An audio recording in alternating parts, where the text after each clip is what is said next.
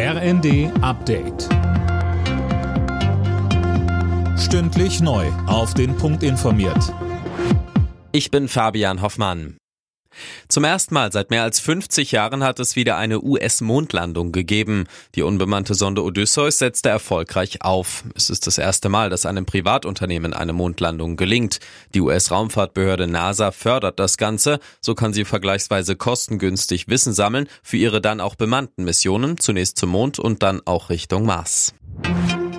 Passagiere der Lufthansa müssen sich auf neue Streiks einstellen. Die Flugbegleitergewerkschaft UFO hat die Tarifverhandlungen mit der Airline für gescheitert erklärt.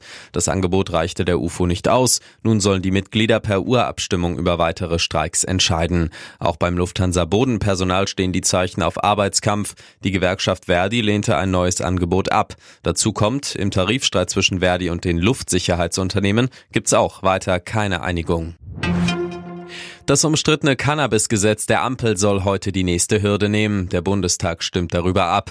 Geplant ist, dass Erwachsene ab dem 1. April geringe Mengen Cannabis besitzen dürfen. Kritiker sehen Kinder und Jugendliche nicht ausreichend vor der Droge geschützt. Der Drogenbeauftragte der Bundesregierung, Burkhard Blinert, setzt auf Prävention. Er sagte uns, Dafür wird keine Werbung gemacht. Anders als beim Thema Alkohol, wo wir diese Fehler begangen haben in der Vergangenheit. Es ist notwendig aus meiner Sicht, dass wir generell über mehr Gesundheitskompetenz und Risikokompetenz mit Kindern und Jugendlichen ins Gespräch kommen müssen. Da sind Orte gefragt wie Schule, Sportvereine und andere, wo Kinder und Jugendliche sich aufhalten.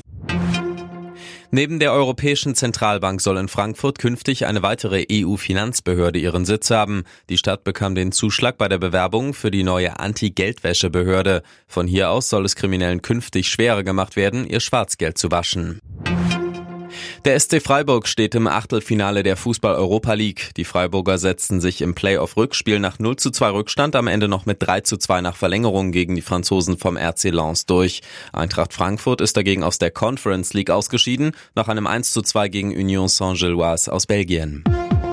Alle Nachrichten auf rnd.de